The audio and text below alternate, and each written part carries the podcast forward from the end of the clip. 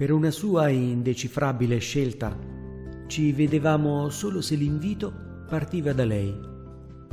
Lo faceva con naturalezza, durante una conversazione su tutt'altro, oppure se ci incontravamo per caso da qualche parte.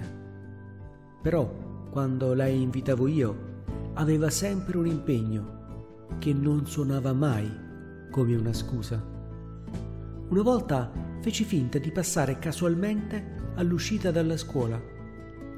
Mi accolse felice, ma non accettò un banale invito per un concerto. Tutte le volte che la esortavo a farsi vedere con maggiore frequenza, i tempi per l'incontro successivo si allungavano come se fosse stata in grado di calibrare le coincidenze a suo piacimento. Le prime volte ci restavo male, perché tutti i nostri momenti scorrevano sereni e piacevoli e non capivo quale fosse la logica del suo comportamento.